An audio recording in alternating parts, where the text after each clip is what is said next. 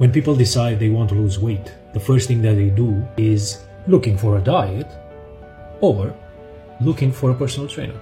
Why is that? Because the society and this losing weight industry create the idea that, hey, you have a problem and this is the solution.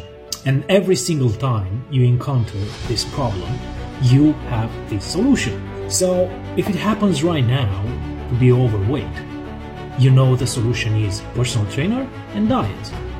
After 20 years, for example, if you have the same problem, you think that is the same solution. But in reality, it's totally different. Because when you start creating habits of eating healthy and exercise every single day, destroys the concept of this is the problem and this is the solution because the problem will never appear. Simple as that. Create healthy